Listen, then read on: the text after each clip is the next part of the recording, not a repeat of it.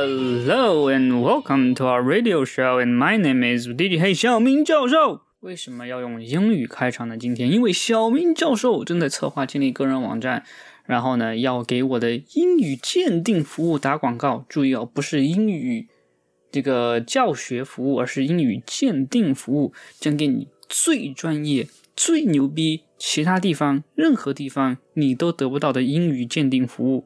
虽然。这个就是跟那个 DNA 检测一样啊，就是让你看一个新鲜。但是呢，诶，我觉得应该有很多人很喜欢这个服务。好，这个广告打完过后呢，今天我们来说一下主题。今天我们的主题讲什么呢？讲关于民主第二集，就是讲这个民主具体它怎么就是假的。就是我们先复习一下上集我们讲了什么啊？就是什么是民主？其实讲的。不够，就是结论不够强烈啊啊！这个是个很复杂的问题，我现在还没有想到一句话来解释什么是民主。但是呢，我大概有一个猜想。现在我可以给你说什么不是民主？投票不是民主。很多人觉得投票就是民主，上期我已经讲过了，对吧？投票它只是个载体，是韭菜表达自己意见的一个方式而已，它是一种技术手段。它不是一个思想，知道吗？就这就像啊，如果你觉得投票就是民主啊，那就相当于你说啊，我在敲敲键盘，我就是程序员；我用刀切下菜，我就是厨师，对吧？这个不是扯淡吗？所以说，投票本身不是民主。为什么不是民主？就是因为它是个载体。为什么它是个载体？因为它不是一个思想，它也不制造任何的。呃，这个启发，好，它就是一个技术手段而已。好，刚才重复了这么多遍，对吧？希望你要记住啊。那现在我们就要说这个民主的其他的部分啊，就是我上次讲过，对吧？呃，经济啊，文化，呃，教育，教育是最重要的，还有媒体以及信息的流动。其实现在。我已经无数次的说过，我们不需要所谓的主流媒体，主流媒体是来洗脑我们的，是来控制我们的。我们并不需要主流媒体，因为我们自己就可以制造新闻，就可以发布新闻，可以分析新闻。我们不需要主流媒体来告诉我们，啊，那个工厂爆炸到底是为什么？因为我们自己就可以传播这些信息。啊，这个就是我们。跟小王在后面要讲的主流媒体中讲为什么 Q 是很重要的，Q 教会了我们，我们不需要主流媒体。好，那接下来我们就要说关于民主的这几个部分可以被操控的部分，他们必须全部都是自由的情况下，我们才可以说这个国家是一个民主国家，不然它还是一个。被操控的独裁国家，大家要知道，民主最大的敌人是什么？你可能会脱口而出说是独裁，其实这是一个错误的答案。民主最大的敌人不是独裁，民主最大的敌人是对个人权利的侵犯。如果任何一个人想要独裁，他首先要做的事情就是侵犯个人权利。你可以觉得啊，那个啊，我们权利没有被侵害呀，对不对？你你是这么说对吧？没有被哪个人，哪个人就对吧？你就说我的权利被拜登侵害了吗？拜登好像很多事情都管不到我，对吧？错了，你现在还以为独裁就是一个人说了算？错，我现在告诉你，独裁它有一个新的含义。根据时代的变化，独裁的形式也会改变。所以你不要以为独裁还像某些人描绘的那样，就是一个人当国王、当皇帝，然后呢后面有七十二嫔妃、三千佳丽，那个不是独裁。独裁它的形式是什么？现在已经变成有一群人掌控，是某一个小集团在掌控。我们现在称之为阴谋集团，对吧？他们掌控了这一个社会的方方面面，然后呢，我们知道世界有十三个家族，这十三个家族通过秘密社会，掌控各地的政府，然后呢，有了我们现在的世界。好，所以说现在我们如果要讨论这个民主，我们就必须要讨论这些人。这些人他们要把这个国家搞成什么样子，完全随心所欲，但是他们怕韭菜反抗，对吧？所以说，他们要控制媒体、控制金融、控制教育。好，然后呢，他们控制这些方面，其实他们就控制了整个民主体系。他们就可以决定谁能参选啊，谁会赢。比如说，我们之前知道那个，嗯，主流媒体攻击川普，怎么攻击的，对吧？我们都还记得。最扯淡的一个事情是什么呢？说俄罗斯帮助川普战胜希拉里，啊，其中举了一个非常著名的例子，对吧？说什么？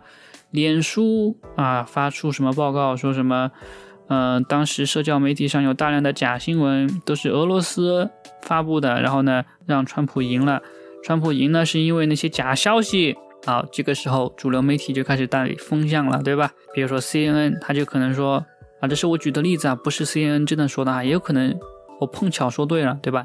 一切纯属巧合。比如说 CNN 就会说，对吧？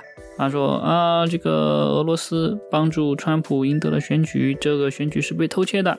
然后呢，福克斯啊，他可能怎么说呢？他就说，你们这群垃圾韭菜，为什么会相信这个俄罗斯发布的假新闻呢？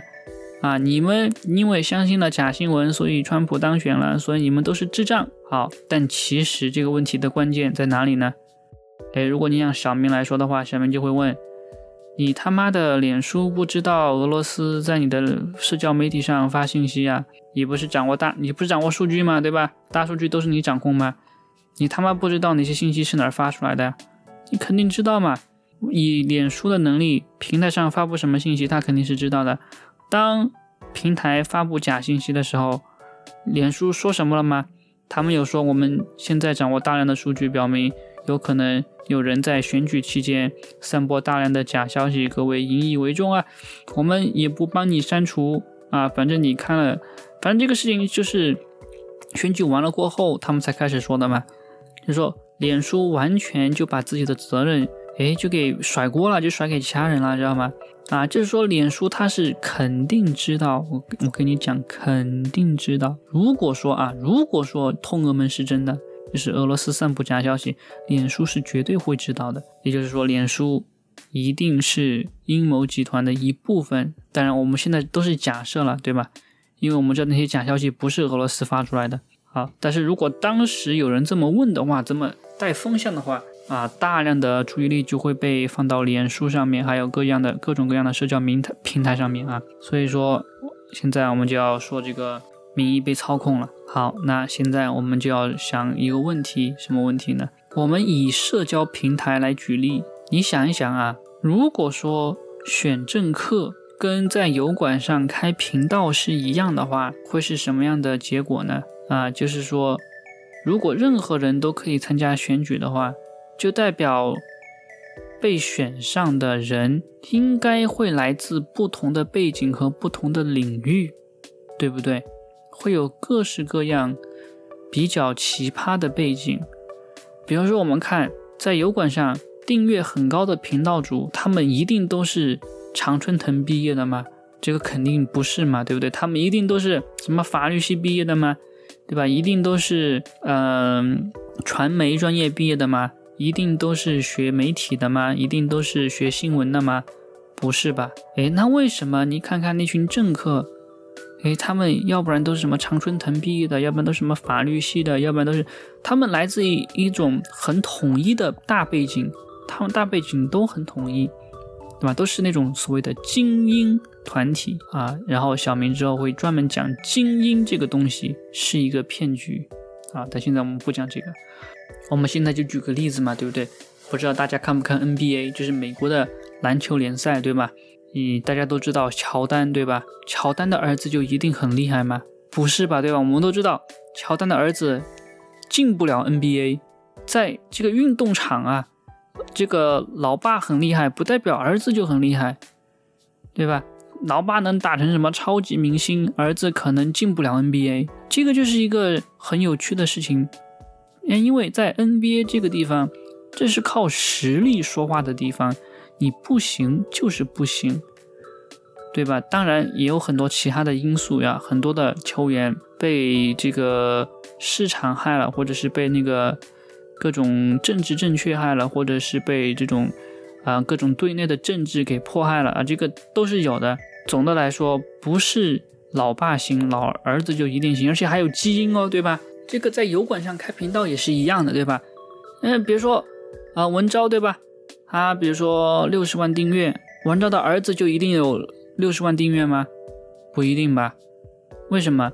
这是靠实力说话的，就是说你在油管上开频道，你必须要做出吸引人的内容。文昭的儿子就一定知道怎么样做内容吗？虽然文昭可以帮他推荐，对吧？说啊，大家订阅一下，但这个还是要靠自己的实力来的啊。很明显一个例子嘛，就是比如说袁腾飞他老婆，对吧？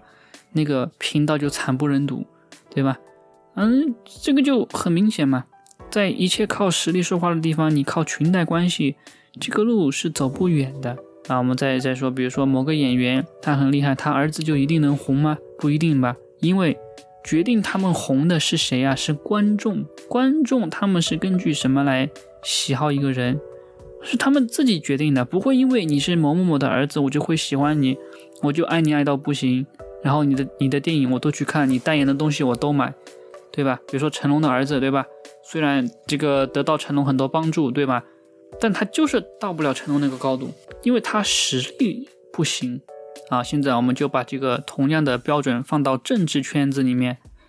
哎，那为什么政治圈，哎就能打破这个定律呢？政治圈就能打破靠实力说话的定律呢？对吧？为什么老布什当总统，他儿子也能当总统啊？是因为他们教的好吗？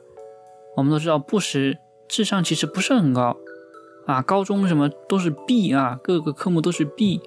然后不知道怎么随随便便就进耶鲁大学了，然后呢就进秘密社会了。我说到这里你应该明白了吧，对吧？啊，就是靠勾结上位的啊。他在美国获得韭菜投票，啊，那个一定是真的投票吗？不是。我们刚才已经讲了，民主社会很多方面，啊，这个全部都被操控了。所以你以为这是一个自由的选择，其实不是。你选出来的都是他们让你选的。好，所以说，如果说这个政治圈子啊是一个完全开放的社会，我们应该可以看到一种现象，就是政客掌权的哈，应该会来自不同的背景。因为韭菜选政客，他不会说你是什么学校的，我选你。当然，有些人会这么选，但如果是韭菜投票的话。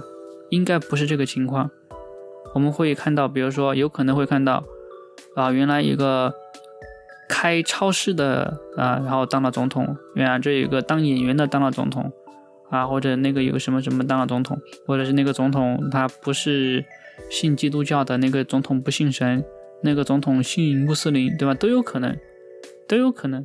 如果当韭菜自由发挥、自由投票的时候，就会杀出很多程咬金，半路杀出来很多其他的人，对吧？比如说这个中文时政圈啊，为什么要围剿小明？就因为小明他不是体制内的啊，就是很多人不知道这个中文的时政圈它是有一个隐性的体制，这个体制就是他承认谁啊，然后呢他就觉得这个人就可以在政治这方面说话，就可以发表意见。他不承认的呢，你就是在造谣啊！大家发现没有啊？发现就是对吧？这个之前不是猫神他拿了一个东西出来说话嘛？他说：“你看啊，这个我们这个中文时政圈有个排名，那个名上呢，比小明、猪妹订阅少的都在上面，但是呢，小明和猪妹他们的名字不在那个表上面，所以呢，他们是不被承认的。现在你就知道什么意思了，对吧？”就是他们自己是有一个体系、有一个系统的。好，他们靠什么来决定谁承认谁不被承认呢？就是他们有一个所谓的风向，你偏离他们这个风向，你就不是他们这个体系内的，知道吗？你看上面什么郭文贵，什么华尔街电视，华尔街电视那个啥，我们都知道哈，我就吐一下槽。华尔街电视老板是谁？和平。和平是谁？大外宣。好，华尔街电视被承认了。华尔街电视那个李琦，对吧？那个李琦就是刚才跟我说的一样啊，就跟那个布什那个一样的，就是卖人设的，对吧？就是哎呀，我是 MIT 经济学博士，对吧？你不知道他以前刚开始的时候，现在好像也是啊。我不看了，我也不知道。但是他就是我记得啊，动不动就把那个 MIT 经济学博士那个头衔就甩我脸上。他就贴在屏幕上面啊，时时刻刻提醒你他是 MIT 的经济学博士。好，然后呢就开始报新闻，就开始念稿了。我也不知道为什么，好像很多人觉得啊，MIT 经济学博士念稿就他就愿意听，对吧？因为我也知道那个稿有可能也不是他写的啊，因为那个确实那个新闻写的太一般了，知道吗？太一般了，他念的也很一般。他的英语也很一般，说真的啊，但是你可能觉得他英语好，但是你知道小明教授这个层次啊，不在一般人的那个层次上面啊，这个就吐一下槽了，那跟今天讲的东西没关系啊，就是说他那样的都能被承认，对吧？这说明什么？只要你在他那个风向框架内，他才承认你啊，他是要你跟他一个系统才可以。他们在试图制造一种一种垄断，一种所谓的主流。大家要知道，主流是谁决定的呀？其实我们不应该有主流的。小明一直在说，我们不需要主流媒体，我们自己就可以做新闻，而且是真实的，不受某些人控制的新闻。这个是主流媒体最害怕的。中文时政圈也是这样的，他们最怕什么？我上次已经讲过了，对吧？他们最怕就有一股不知道从哪里来的人，突然就把他们的粉丝吸走了，因为他们知道自己的短板在哪里。他们其实一直在说什么，没有太多人关心时政啊，没有人太多人关心政治啊。其中最大的原因在哪里呢？就在于他们垄断。这个就是跟中国为什么市场搞不起来一样，就是因为有国企垄断。现在我们也有垄断，中文时政圈，他们老是说啊，我们这个中文时政圈啊，一些傻逼。其实我原来我根本就没有关心过这个问题，但现在总有人，特别是那些骂我的人，对吧？他们一边骂我，一边就在说，你看现在中文时政圈关心的人很少，这个总量就什么两百万、三百万，对吧？啊，蛋糕就这么大，每个人都想分一点，什么的巴拉巴拉巴拉。他们分析这，分析那，分析这，分析那，他们忘了最重要的一个事情，就什么？他们有没有把自己的内容做的足够吸引人？没有嘛，对不对？我们看文章，那个做那个内容，哇，光我我又要说了，对吧？什么事情都他妈的要从汉武帝开始讲，什么事情他妈的都要分析来分析去，分析来分析去。然后呢，给你安插一个历史故事，啊，还是那种很出名的历史故事。我跟你讲，小，你可能认为小明不读历史啊，很多事情啊不知道。小明给你讲，就文昭引用的那些历史故事都是很出名的，都不是那种你要精读历史才知道的事情，啊，都是一种很常见的事情，对吧？比如说，啊，他要引用什么什么啊，何不食肉糜啊，这个是个人都懂的东西，对吧？他还把当成什么？呃，很深奥的一些很很少人知道的历史故事在讲，他们把这个内容就做的跟屎一样，知道吗？然后分析习近平的茶杯，然后呢，他们就觉得，哎呀，我操，我的流量怎么下降了？是他们本身就没有把这个内容做得很吸引人，他们就不报道那些真正有问题的事情，真正有问题的什么事情？比如说，他们有些人报道了。比如说大宇对吧？他说啊，我们报道美国的大选舞弊，啊，我们就平台就没有广告了。然后呢，然后他就不报道了，他就转向了，他就没有继续跟踪了。所以说，为什么我说大宇新闻它就是一个垃圾新闻频道，它报的就是垃圾新闻呢？因为他报的新闻都是网上搜集来的，他不是自己是新闻记者出去采集新闻。然后做调查的小明做影片是要调查的，对吧？他们连调查都没有，他们就是啊，网上到处看一看，然后呢啊，那里有个新闻，我们来转述一下；那个有新闻，我们写成稿转述一下。啊，今天中共又军机绕台了，明天要武统台湾了。啊，今天比尔盖茨离婚了，具体什么原因我们还不知道。根据主流媒体说，不啦不啦不啦不啦，你这个新闻对吧？真正懂这个现在事情的人，真正对现在很多社会时事有疑问的人，你看大宇的频道，你什么都看不出来啊！他因为他不会给你讲大选的事情背后以及后续到底有哪一些不为人知的秘密啊？到底有没有那些所谓的猫腻？如果有猫腻，是谁在主导这些猫腻？比如说，我就给你举个例子，大宇新闻频道，对吧？他承认有大选舞弊，因为他们报道大选舞弊。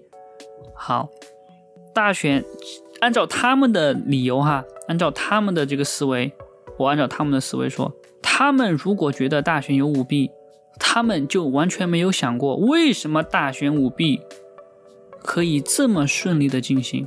而且进行到拜登已经当选总统了，然后他们就觉得啊，拜登是总统了，我们承认拜登是合法的总统。啊，你他妈在搞笑吗？你既然承认大选有舞弊，你为什么要承认拜登是总统？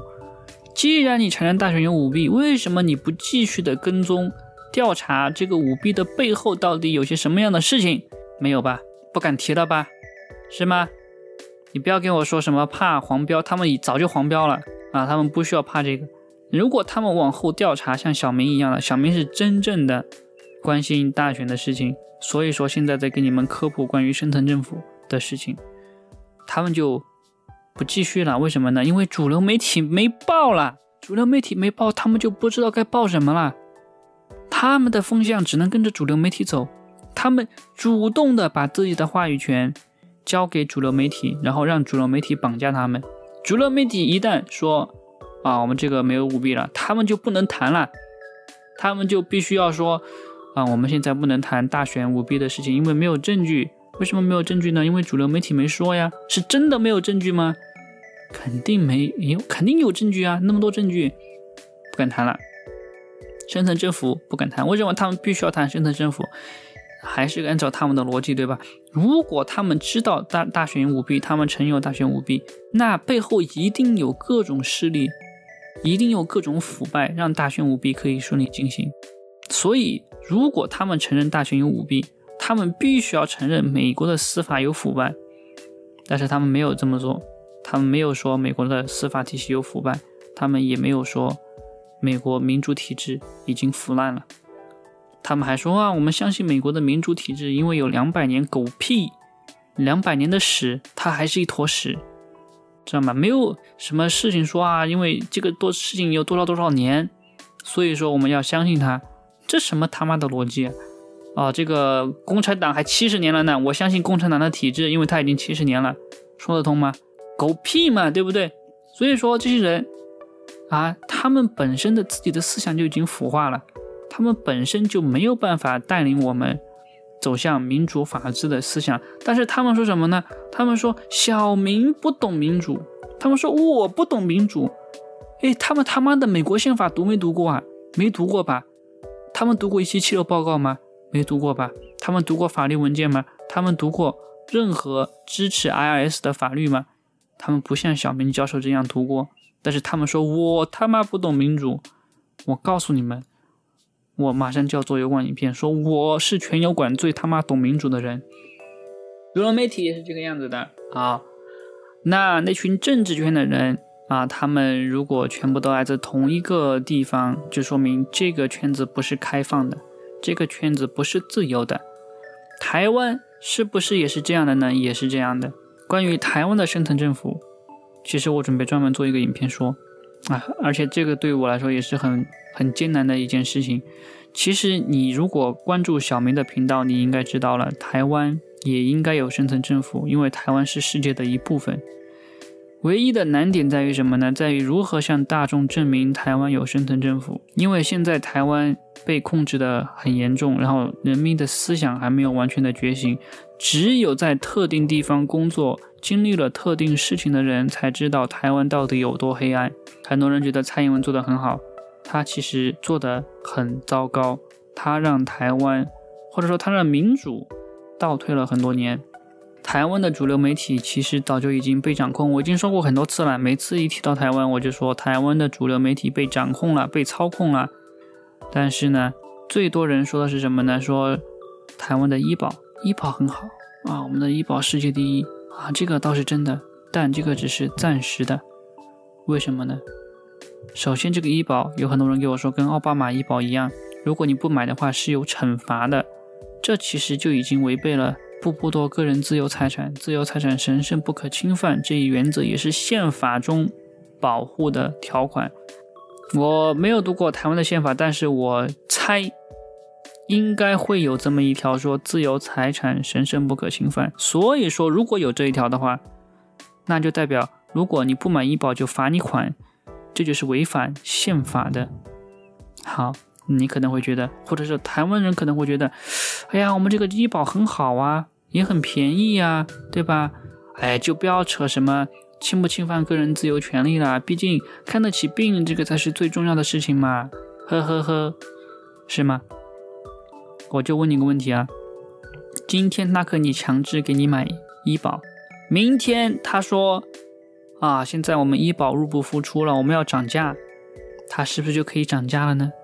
你能反抗吗？你没有办法反抗，你可能还会说：“哎呀，这个涨价涨到这个钱，我还可以负担，对吧？”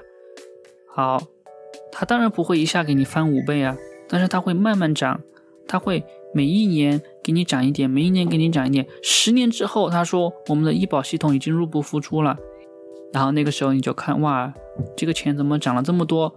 好像已经负担不起了，但是我不买的话又要罚款。怎么办？你反抗得了吗？你反抗不了，为什么呢？因为他早就强制你买医保了，所以到时候他要你给多少钱，你就要给多少钱。而且像小明说的，由于深层政府可以操控经济，他随便可以制造一个危机，就说：“哎呀，这个危机发生了，现在的医保已经负担不了了，现在开始涨价两倍。”有没有可能？绝对有可能。啊，然后台湾的民众就会说：“哎呀，毕竟发生了危机嘛，我们交钱就是了。”然后就交，就很顺从的就交钱。然后到最后什么呢？然后到最后就变成了你们所有人全部的医疗就依赖政府了，知道吗？然后政府他就可以决定说：“我要你做一些事情，如果你不做的话，你就得不到医保这个。”救护，你就得不到医保的救助。比如说，如果你想医保的话，先去给我打疫苗啊！你没打疫苗吗？啊，那我不就不能给你提供医保？或者说，医保那个医生他就他就不给你看病啊？你用医保刷卡的时候，他们问你打疫苗了吗？啊，没打啊，那那对不起，今天医生不能给你看病，你必须要打疫苗啊！明天。啊，你要去上班对吧？上班打疫苗了吗？没打，那这个医保卡就不给你了。就就就这么简单一个问题。你如果把自己的这个身家性命啊，比如说把自己的健康就交给政府来管的话，他说什么就是什么。你一定要想到，现在这个情况就是温水煮青蛙，它有可能就是一个诱饵，引诱你进去。啊，然后呢，明天就可以给你下套。啊，我没有做过调查，我只想让台湾有交健保、交医保费的人想一下，到底你们这个医保费有没有涨价，对吧？而且它涨价你是控制不了的，你不能反对的，因为它本来就强制你买医保了嘛。啊，然后如果你在看我的频道、看小明的频道，你就应该知道有一个事情叫做新世界秩序，而且这个不是阴谋论。啊，我虽然我很讨厌阴谋论这个词，这个词其实就是某一个人或者某个组织制造出来阻止你思考的。任何事情它完全不需要一个针对证据的反驳，他就说这是阴谋论，然后就大家就不用想了，对吧？特别傻逼的一个词汇。好，但这个事情已经很明显了，因为教皇他已经公开说了这个词，很多的官员也被抓住。被拍下来再说这个词，而且是世界各地的官员。为什么世界各地的官员会说同一种话？因为他们都属于同一个集团——光明会，还有共济会。所以说他们要建立新世界秩序。那你说蔡英文他是不是阴谋集团的人呢？我觉得应该是，因为这个就跟中共的官场一样，我们已经说过了嘛，对不对？中共的官场，人人都是贪官，凭什么你是清官？你如果是清官的话，你不可能晋升，你不可能在这个官场上混得下去。同样的，在现在阴谋集团掌控的世界里面，你作为一个国家元首，对吧？你说你不是光明会的，我不信，因为一些演员都是光明会的，好多演员他都是共济会的啊！你蔡英文作为国家最高领导人，你不是吗？我不信，不信。所以说，大家要相信啊，这个这还只是从常识上面推测，知道吗？常识上面推测。啊，如果你要说证据的话，这个证据是很多的，很多线索都可以表明蔡英文他背后绝对不简单啊。比如说，我们有一位优秀的韭菜同胞，他就把蔡英文这个家底就挖出来了啊，就说蔡英文他家他爸，然后呢，他整个背后的家族是搞房地产的，搞房地产然后发财了。所以说，你如果让蔡英文。去压房价，他能把房价压下来吗？他压不下来，为什么？他们家就是搞房地产的呀，有可能他让自己的家亏钱吗？不可能的事情嘛。啊，但这个跟他是不是深层政府有有关系吗？这个好像没什么关系啊，不能直接证明。但我只是随便这么一说啊。然后呢，关于这个问题，我会稍后做影片讲述一下。那现在台湾呢，也在部署云龙系统。什么是云龙系统呢？大家知不知道中国的大规模 AI 监控天网，对吧？就是那个抓罪犯完全没有用的，然后呢，但是找人也完全没有用的，对吧？但是呢，这个抓屁民一抓一个准的，就是那个系统啊。那个系统在台湾已经部署了，它的名字叫云龙系统。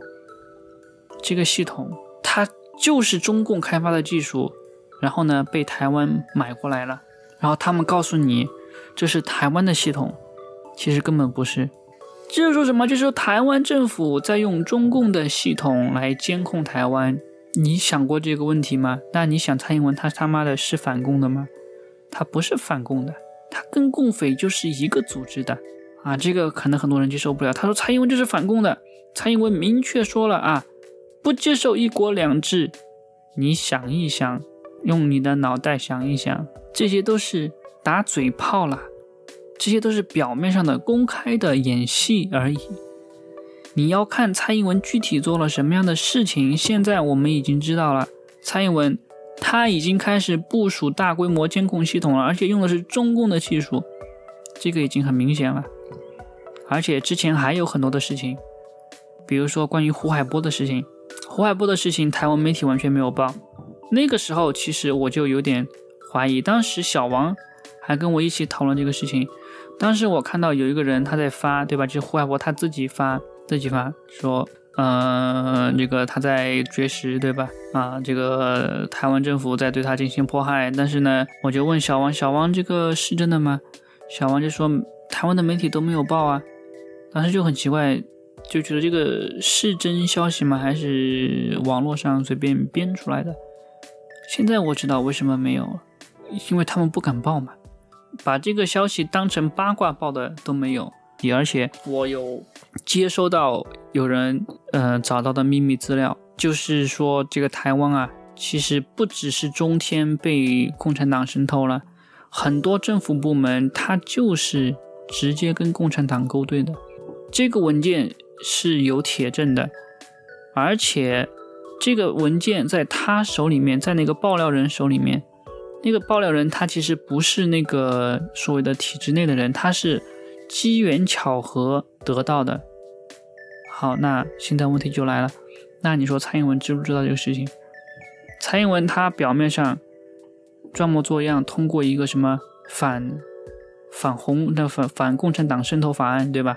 然后马英九那群人啊假惺惺的，然后反对一下，公开反对一下，让你以为他们是对立的。现在问题就在于，为什么现在反渗透法没有确确实实的办过一个人？既然台湾这么多部门被共产党渗透了，为什么现在还没有人因为这个事情被抓？啊，之前有人给我说，有人因为这个事情被调查过。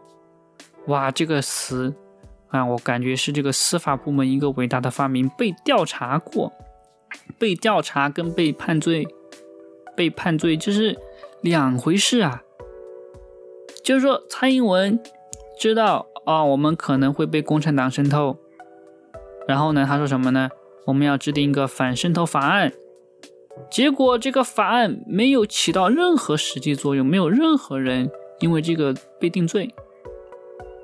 什么是表演？这就是表演，你知道吗？啊，就中天，中天也只是什么？中天也只是被没有那个他的执照没有被更新而已。有人因此入入狱吗？没有吧。有人被调查吗？好像也没有听说过多少人被调查。为什么？这一切都是演戏呀。那你说蔡英文他真的反共吗？我现在就要打个问号了。那你要在调查蔡英文的过去，对吧？现在在调查他的论文，很多人都说为什么要关心蔡英文的论文？其实你要按照小明来说，蔡英文他论文是不是真的？我不关心，因为他已经当了总统了，他已经当了这么久总统了，对吧？他那个论文如果是假的，啊，他当总统做的事情也已经做完了，啊，所以说就可以说明他能不能当总统跟他那个论文是不是真的。他有没有当真的当博士，其实没有什么关系，啊，就我们按能力说话嘛，对不对？但是他总他当那个博士啊，那个造假，跟他过去背后有关系，跟他的背景有关系。啊，我们就举个例子嘛，比如说猫神，猫神为什么要说他是九五年的，对吧？这个这个太搞笑了，对吧？明明就是一个大妈，我们都看出来是个大妈，对吧？这么强壮的手臂，啊，然后呢，这么强的滤镜，对吧？然后你给我说你是九五年的，对吧？他为什么要说自己是九五年的？我之前我已经说过了，他要隐藏自己的年龄，不是为了啊，要要要要让自己多开心，让自己觉得自己年轻，他是要为了隐藏自己的过去啊。你说他如果是九五年的，他就不可能在二零零七年结婚。她也不可能生小孩啊，所以呢，她就是一个反共女神啊。但是呢，她如果不是九五年的啊，如果她是个四十岁的大妈，她就有很多的时间做三陪、做小姐、当别人二奶，然后呢，最后跟官二代一起乱搞，然后呢，那个官二代刚好是央视的高官，然后呢，就证明他肯定是一个大外宣。这个就是为什么他要隐藏自己的年龄，就是为了隐藏自己的过去，啊，而并不是说，啊，他隐藏自己的过去就只是因为他可能过去，嗯，不太光彩，对吧？这个我倒能理解，对吧？很多人都有不光彩的过去嘛，啊，但是呢，不是每一个不光彩的过去都是伤天害理的，对吧？啊，比如说有些人，比如说我记得那个什么幺六三网易，好像那个总总裁，对吧？呃，还是 CEO，我忘了叫什么名字了。他就是学历造假嘛，啊，给自己弄个什么太平洋大学的博士学位，结果是假的嘛，对不对？啊，那个我倒觉得啊，没什么好说的，对吧？你造假就是造假呗，反正公司是你的，对吧？你自己开心就行了呗，对不对？啊，这个倒没什么，这个就是笑话，笑笑就完了啊。我也不觉得他造假那个东西有什么大不了的事情。啊，然后呢，这个蔡英文啊，他造假也是跟猫神一样，为了掩饰自己的过去。掩饰什么过去呢？就是他当时去英国啊，没有读博士，没有读博士。那他没有读博士，是去做什么了呢？诶，有人就挖出来了，说他是去接受训练。接受什么训练呢？按照阴谋集团的旨意啊，把台湾向新世界秩序的方向发展。很多人就问。哎，那个不对啊，小云。我们都知道，那个英国的学校都已经为蔡英文作证了，说他那个学历啊，就是那个那个地方拿的，是真的。那这个这个就很很容易解释嘛。阴谋集团让学校说什么，那个学校就会说什么，就这么简单。因为这个学校就是阴谋集团控制的，对吧？蔡英文拿什么奖学金，我们都调查出来了。啊，不是我调查出来的，就是反正他拿什么奖学金都有人调查调查出来了啊，所以说为什么阴谋集团怕信息自由流动呢？就是因为很多事情啊是很难藏住的好，那我们说过了，这个台湾的深层政府啊，先科普了一下过后呢，让各位想一想啊，这个台湾政客到底是不是跟美国那边一样啊？很多都是某一种特殊背景选出来的啊，是不是那个是谁的儿子，那个是谁的孙子，那个是谁的亲戚，对吧？然后呢，让台湾人来选，不要觉得台湾是一个世外桃源。也不要觉得台湾是一个特别特别特别特别美好的地方，只是有一点点的缺点，并不是的。你们要知道，台湾已经被深层政府完全掌控了，然后这是一个很危险的事情，因为我们知道深层政府他们干什么事情，对吧？买卖小孩。那你说台湾有没有买卖小孩的事情？绝对有，因为之前那个长荣船，我们已经给大家说过了，当时我在挖的时候。那个长龙船从那个什么荷兰出发，对吧？直接就跑到台北去了，哇！为什么？对吧？为什么？为什么要跑台北去呢？很多人就喜欢拿一些啊很不重要的数据来反驳我说：“小明你不知道啊，这个小孩失踪很多年前有，现在没有了啊！”我就觉得当时我听到，我觉得你傻逼吗？现在没有是因为没有了，还是因为媒体不报了？然后他说不对不对，小明你看那个数据，我给你数据一看啊，这个数据以前很多，现在很少啊。我就想说一一件事情哈，现在很少，好，那是不是因为现在走失的儿童很少，就代表你可以无视儿童拐卖这个事情了？谁在拐卖儿童？有人追查过吗？啊，很多人都在说这个儿童走失，这是没办法的事情嘛，犯罪哪里都有嘛，对不对？但是你要想过，在台湾是一个很小的地方啊，你说要找人，到处都是摄像头，还找不到吗？为什么还是有儿童失踪了？啊，台湾，那你有学美国，至少装模作样做个什么安博系统有吗？我不知道，好像台湾有没有所谓的安博系统？啊，说到安博系统也有很多的疑点啊，但是现在先不说。而且以前走失那么多小孩，有人说以前走失很多小孩，对吧？那些小孩去哪儿了？你想想，如果说以前走失小孩很多，我不知道具体的数字哈，但是台湾这么小，几你失踪几千个小孩，你总得有地方放吧？台湾那么小，你要把几千个儿童往一个地方运，对吧？我觉得不是不是那么容易吧？对吧？那些小孩后续怎么样？有人关心吗？没有。还有很多的人在评论区分享，就是目睹啊，亲身经历各种小孩被拐的事件啊，很多没有成功，但是很多成功了。就是说那些人背后是谁在？因为他们要拐卖小孩，必须要有个网络嘛，在街上偷小孩的，对吧？他们不是直接卖的，他们是会把小孩带回去的。台湾的黑帮为什么这么猖狂？对吧？还是回到之前我一直在讨论的馆长的事情上面。所以说，各位你一定要想一想啊，台湾现在有多黑暗，一定要学会质疑，要开始质疑，不要相信蔡英文，不要把他当成一个什么样的人崇拜。你一定要开始学会质疑身边发生的各种腐败的事情。好，这就是今天的播客节目，希望你会喜欢。那我们下次再见吧，拜拜。如果你喜欢今天的节目，可以请小明喝杯豆浆，我们会用新鲜的肝持续更新播客，赞助链接在描述栏哦。如果你想看小明英俊的脸庞玩游戏，可以关注小明新开的油管频道低级黑小明游戏 Gaming，也可以加入 Discord 群或者电报群与小明语音互动。感谢各位的收听，我们下次见。